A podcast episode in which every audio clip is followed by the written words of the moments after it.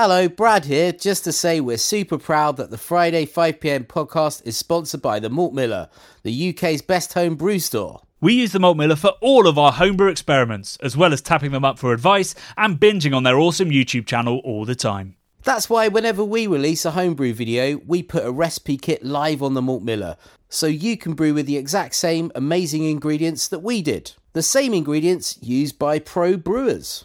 So, alongside the Malt Miller's nitro flushed hops, cold stored yeast, and milled to order malts, you can pick up recipe kits for our 5 points best bitter, Russian River West Coast IPA, and now the fastest beer in the world, a hazy session IPA that goes from grain to glass in less than 48 hours. Sign up to their newsletter at tinyurl.com forward slash Malt Miller to get 5% off your first order. With the Malt Miller's amazing customer service and Jonny's 48 hour recipe, you could order the ingredients on a Monday and be drinking the beer by the weekend. Speaking of which, it's Friday, It's 5 pm. so enjoy this week's Friday 5pm podcast.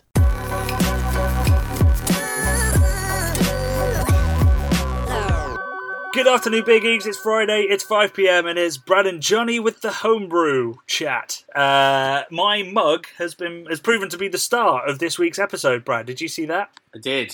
I did. It's uh, a, a sort of nice cultural, for well, a show that references a lot of cultural references. It's nice that people have uh, spotted it within within our Yeah, absolutely. thing. Yeah, it's very meta. I, I, As uh, what's I didn't quite have the balls to sing it. Mm. Um, maybe maybe I'll pluck up the courage by the end of the podcast. But yes, Troy and Abed uh, were referenced in in the mug that I was drinking from in this week's episode, uh, and I was delighted to see so many people pick up on that, particularly in a week in which I won't spoil who our guest is, but hopefully next week's bubble episode includes lots of community talk too with a with a famous comedian. So community is is all up in all up in my life right now. Um, Bradley, how's your week been? Yeah, not too bad, mate. Just uh, ticking along. You know, the world is is a strange place right now. So uh, trying to make it better by uh, eating, making my own beef bourguignon. Had it two, made two beef bourguignons this week, Jonny. So I can't be doing too bad.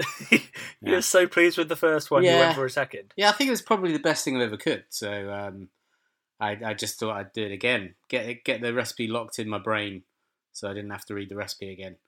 Um, yeah, it was damn tasty.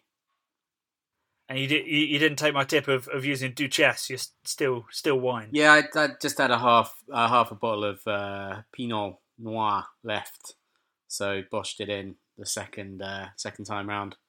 Um, pretty pretty good, man. Pretty good. But yeah, I, I think uh, like a, a Flanders sort of beer or something like that would be real nice. But uh, stuck, Like a beef carbonade. Yeah. mm, mm, stuck with the uh, stuck Ah. with the red though.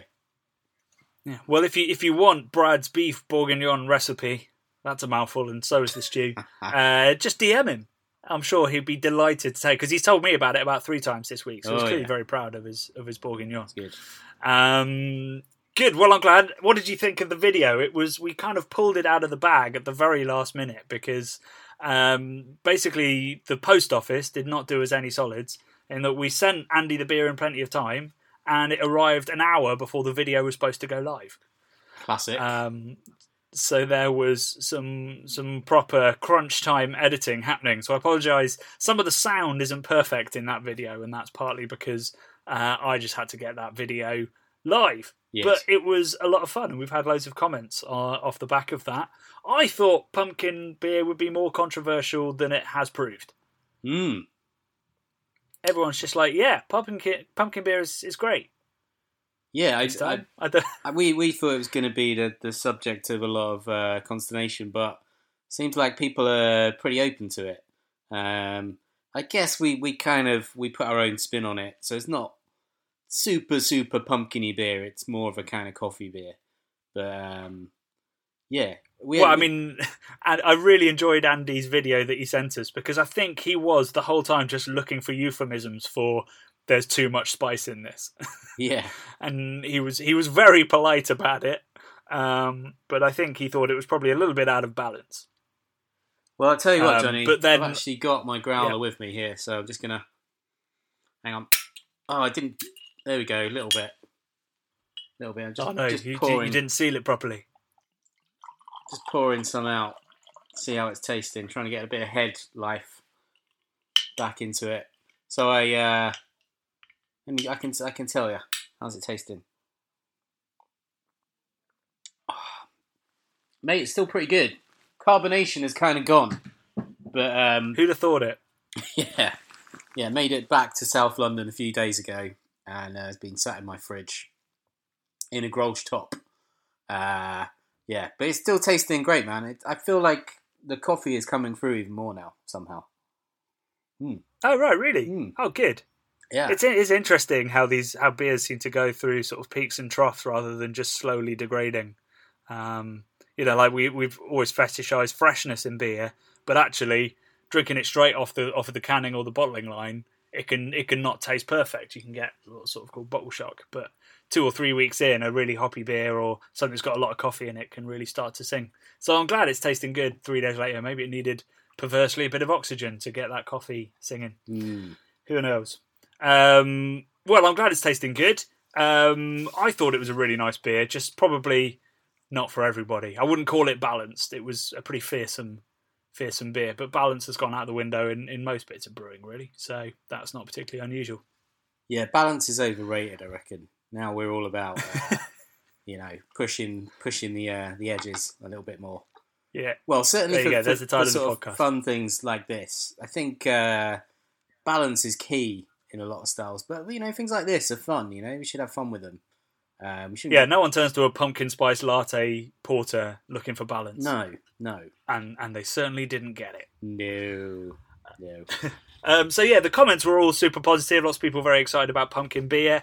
Um, most of the comments that I enjoyed were indeed uh, Troy and Abed in the morning based, um, and a couple of other like homebrew questions, sort of really sort of detailed, specific technical ones, which I'm hoping we will get to. But at the moment, we're just really enjoying playing with recipes and and narratives and, and pushing ourselves, which we'll definitely be doing for our Christmas brew, which was in the in the planning right now. Um, but we will come back and do some more technical homebrew videos, I think, because we're assuming a bit of knowledge out there at the moment, and maybe that's not entirely fair. Uh, like we're getting questions about why you'd put your beer in a fridge and stuff like that. Just so you know, the fridge isn't always cold; it's just keeping that temperature at a, a constant level. Uh, what comments caught your eye? Uh, I liked one from Matt Soma, who said, "As a fellow craft beer geek and Spice Girls fan, I approve of all this talk. Looking forward to even more Spice Girls talk on a future episode." Um, so I, I guess I, I, I did sort of go on about it a little bit. I kind of that's the extent of my knowledge uh, with Spice Girls, though. So I don't want to disappoint anyone, especially not Matt. Um, but what can I say? I, I, I yeah, we've we've we found out you love Mel B the most. Uh, we we brewed Mel uh, C. Mel C. Sorry, Come on, man, get Mel it right. C. Yeah, she's got a great voice. Mel B is we we we kind we kind of aimed for a scary spice, but we got more of a ginger spice in in what we actually brewed. Um, so there you go. I don't know what else to say to Matt really, but other than, uh, don't know. Maybe we could make we could potentially make a series of beers at some point if we ever went commercial that were Spice Girls uh, song titles. I, I quite like the idea of two become one. Maybe that's two hops that go into it and they kind of sing and harmonize and are beautiful. Uh, we've got Spice Up Your Life, obviously, which would be the name of this beer. And then, uh, is there a song called Too Much? I think that could have too much uh, of everything in it. So it could be like a a pastry stout. Too much of, something. of something is just as tough. I can't believe we're quoting Spice Girls on a Yeah, podcast. I reckon there's I reckon Um, there's loads of great Spice Girls song names that would make great beer titles. In a way that See, now, uh, since- since- Pomona Island have all the sort of funny names, we could just do a whole Spice Girls one. So we're doing the Spice Girls I. I'd be more John. of an All Saints kind of kind of push. That's what I prefer. Black coffee, Bo- booty call. Mm, no, uh, no, it was stick with Spice Girls. Thinking about it, Spice, Spice Girls themed brewery. That's what we're opening. It's confirmed. We had lots of people actually comment, going like, "When are you opening a brewery?" Mm. Um, and I, I basically said when you can make money from it. Um, but uh, yeah, maybe Spice Girls will be the way we can do that. yeah, I There's mean- certainly a niche, aud- well, not a niche audience, a giant audience. yeah, Spice Girls beer, we could we could get in the Daily Mail with that. exactly. If we could actually get in with the Spice Girls as well um, and get them on board, We could Yeah. imagine. Well, Mel C lives my way. Well, there you go. That's our in, mate. You I've need to get the jogging in the park and sort of start start uh, whispering in her ear, giving her some ideas about how we could do some collabs. I mean, if if Michaela can get I Rick think if I Astley, start then, uh, stalking Mel C and whispering in her ear, I'm going to get arrested, not a collab. no, no. How, I mean, Michaela, how did they get Rick? They've they've done something to get Rick Astley, so you know it's it's a natural He thing. probably that- wasn't whispering in his ear though, Brad. Nah, I don't know, man. Do you know how collabs happen in beer? No, I I think it's through uh, chasing off people in parks, definitely, or rickrolling people and uh, such. It's the way to go, definitely. There we go. There's a business plan right there. We'll head to the bank, uh, to the bank with that. Um, cool. So um, I, we haven't talked about my week yet, Brad. You haven't even asked how I am. I know you're all right. You're always all right, Jonny. I'm glad you think that. Um, yeah, this week I've been working on something exciting. I'm currently sat in what looks like a sauna, but I'm assured is an office um, at Hackney Brewery, um, who are sort of seasoned veterans of the scene, founding in 2011. Um, and they've been in the same site for nearly a decade now, and they're moving up to the Black Horse Beer Mile, um, which is a, a rival Bermondsey Beer Mile up in uh, near Tottenham. Um, where there's now there's signature, there's wildcard, there's Exale, there's, there's someone else. Pete, who am I missing? Uh, signature Truman's are up there. Tru- oh yeah, Truman's have moved up there as well. There's all sorts up there, so you can you can have a day out once it's safe, uh, drinking up there, uh, and Hackney will be part of that. Um, and so I'm helping them with their crowdfunding campaign after doing Verdant and a couple of others. Um, so that's what I've been doing today. Nice. Um, and otherwise, I've just been editing that pumpkin spice latte video. Feels like for the last century. um, so, so I'm excited for next week's video, which is uh, a food based one oh yes. um, with with hopped sauce, Nice. which is hoppy hot sauce. That that's a collaboration that probably works better than Spice Girls and beer. Mm. Um, so I'm excited about that. I've just started the edit on on that one, which is uh, I think I think it's going to be a really great video. You were you were skeptical during the shoot about my cheese toasty. I could sense it. Yeah, I wanted to. I wanted to take it in a different direction, but it was. It was still great. What what was your direction? Uh, I'm sort of struggling to remember. I wanted to do a Philly cheesesteak. Was that the? That was the. No, your, that was your mushroom one. Ah, we're giving the game away here. We're talking. We're talking shop too much. You don't want to spoil it. No spoilers. I yeah, I came to Brad with the idea for a vegan sandwich, and within a minute it turned into a Philly cheesesteak. Uh, Yeah, of course. you which know, that's Brad's approach to veganism: just Mm. add meat and cheese. that's it. Everything's better with cheese. we all know this. Most things are, unless you're a vegan, Brad, which I think I remember trying to explain to you in the middle of Borough Market. Well, what about if you're a Chegan? Kevin Chegan. Is that a thing? Don't know. Just like a vegan who eats meat. No, that's not a thing, is it? Definitely not. there we go. We've gone. We've gone down a, a, a strange place already. Um, what was the other thing we were going to mention? We We're need to do the question from the man. That's the one. That's the Mm. one. Cool. Right. It's question time then.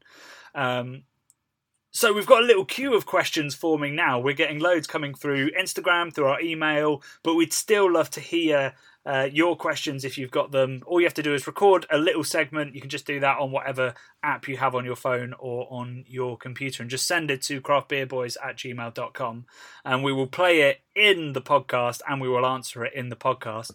Uh, so this week we have a question from uh, Joshua Muller. Um, who wants to know something about beer journalism and beer writing? So let's hear what Josh has to say, and then we will give him the answer he deserves. It's um, Josh here in North London. A big fan of the Craft Beer channel.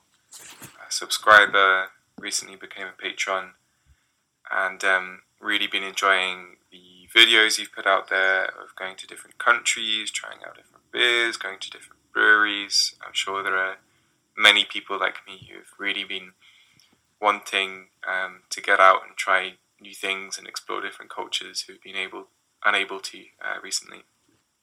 Uh, my question today is about beer journalism and beer writing and what you'd recommend to someone who's looking to get into that for the first time any tips or pieces of, of, of advice that you'd have. Um, my background specifically in writing is philosophy. Um, I'm an MPhil student um, I'm studying philosophy. Um, so anything you'd say to someone who has an academic background or a background in or interest in philosophy or anything sort of like that, uh, how they could apply that to beer and beer writing and uh, anything you'd say to someone who's generally looking to get into beer writing and beer journalism for the first time, it would be really great to hear. Uh, really looking forward to seeing all your upcoming videos and listening to the upcoming podcasts. And yeah, all the best. Thanks very, very much. Thank you, Joshua Mellor. Um, that's a, that's an in-depth, important question that I'm stalling to think of an answer. Yeah. Um, so yeah, so actually, most of uh, the money that I make, most of my job is uh, beer writing uh, for Good Beer Hunting, Ferment, uh, written for Pellicle, which is uh, a great new magazine about beer, food, wine, cider. Um, breaking into that world is incredibly hard. I mean, writing sort of become a bit like being a musician. Like only a few people actually get paid very well to do it. Um, so it's a bit of a tough world out there in beer journalism, particularly at the moment as well. Um, but I mean, the main tips I would say is the classic one, which is read, read everything that you can. Uh, and listen to everything you can and watch everything that you can because the biggest stumbling block with a lot of beer writers is using the same phrases, the same intonations, going to the same people, um, and having a unique take on it will come from you know swallowing everything that everyone else is doing and finding your own voice. Um, you know, picking bits that are great and leaving bits that you think are sort of uh, cliched or, or overused. So yeah, consume as much beer media as you possibly can. Um, and also use that and start writing. Like writing's like a muscle. Like if you stop writing for a bit, it gets weaker and you get slower. And you know, when I had a full time job um, and I wasn't able to write that much, my writing was significantly worse than it probably is now, where I've been doing it constantly. So even if you're not publishing stuff, get writing. Whether it's on Instagram, which is where a lot of bloggers have moved to. There's not much beer blogging going on anymore. Now it's mostly um, mostly sort of people doing long posts on Instagram, um, or whether it's just writing for yourself and, and, not publishing it. That's a super important thing to do. Um, and then finally, it's networking. Like the best thing you can do is meet meet the people that might be commissioning. Um, so meet the, the editors of Ferment, meet other beer writers, get chatting to them, and they'll obviously um, be able to point you towards people that can sort of give you that work and, and um, point you in, in the way of those commissions. So it's a really sort of friendly industry where you know it is kind of who you know as much as it is what you know, which is has its benefits and its drawbacks. Um, but it sounds like if you've got a background in philosophy, uh, that's a really interesting approach. There's a lot of philosophy in beer, whether it's philosophy in the liquid that you're drinking or whether it's in the way that we have to conduct ourselves. You know, craft beer is basically a philosophical concept really. We don't know what it is from a technical perspective but we know what it is when we taste it. So it's a subjective thing. There's lots of philosophy in that. So i'd be really interested to hear some um, philosophical approaches to beer. Um, lily waite who's an amazing writer she did a piece on good beer hunting all about hyper reality and beer that was one of the best reads i've had this year um, taking that sort of philosophical frame framework. Um, so yeah, Josh, if you start writing stuff, I'd love to hear from you and see what you produce if it's come from that philosophical point of view.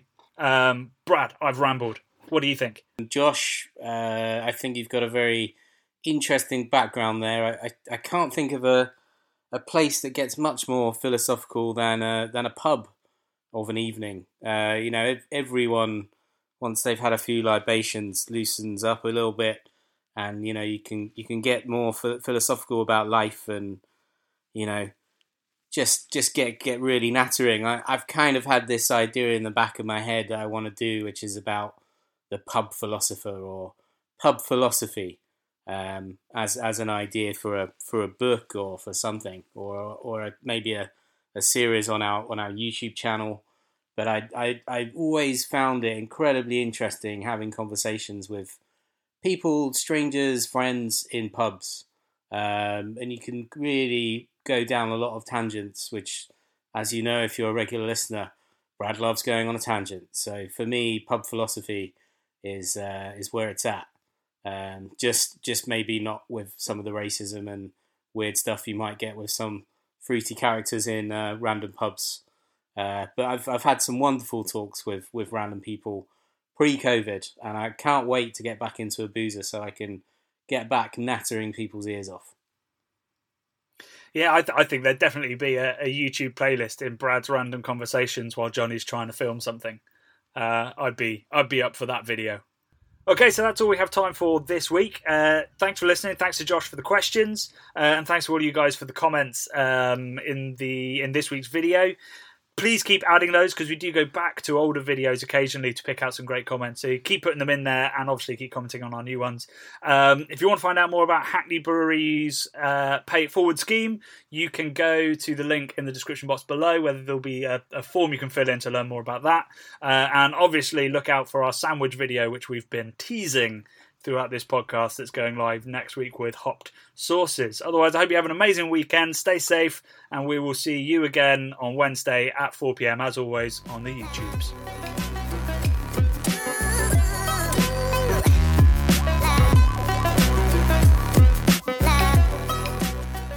The Bubble Podcast is brought to you by the nerds behind YouTube's Craft Beer channel. Head to youtube.com slash the craft beer channel to watch this week's video and over 400 more exciting episodes. If you love what we do, please, please, please do subscribe and even join our Patreon at patreon.com slash craft beer channel. Love and beer.